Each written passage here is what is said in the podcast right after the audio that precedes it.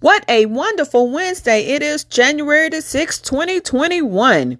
This is the day that the Lord has made, and we will rejoice and be glad in it.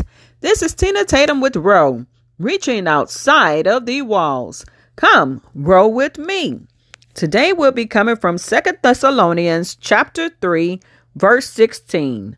And it reads, Now the Lord of peace himself Give you peace always by all means. The Lord be with you all. Peace in the midst of it all. Some of us are going through a tragedy or have gone through a tragedy, whether individually or collectively as a family or even as this whole world, a country. But Apostle Paul told the Thessalonians, the Lord will give them peace. The Lord will give us peace, even today, this very hour, by all means.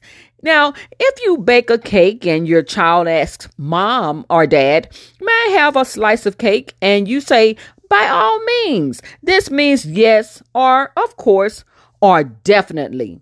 You may say to yourself, trouble is all in the land. Does God see? I say to you, by all means, you may have destruction in the home, and all you want is peace. Can or will the Lord step in? By all means.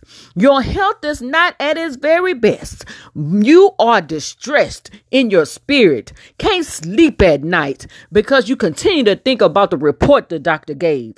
Will He give you peace then? By all means, definitely. St. John 14 and 27, Jesus says, Peace I leave with you, my peace I give unto you, not as the world give it, give I unto you. Let not your heart be troubled, neither let it be afraid. Why? Because he is the peace in the midst of it all.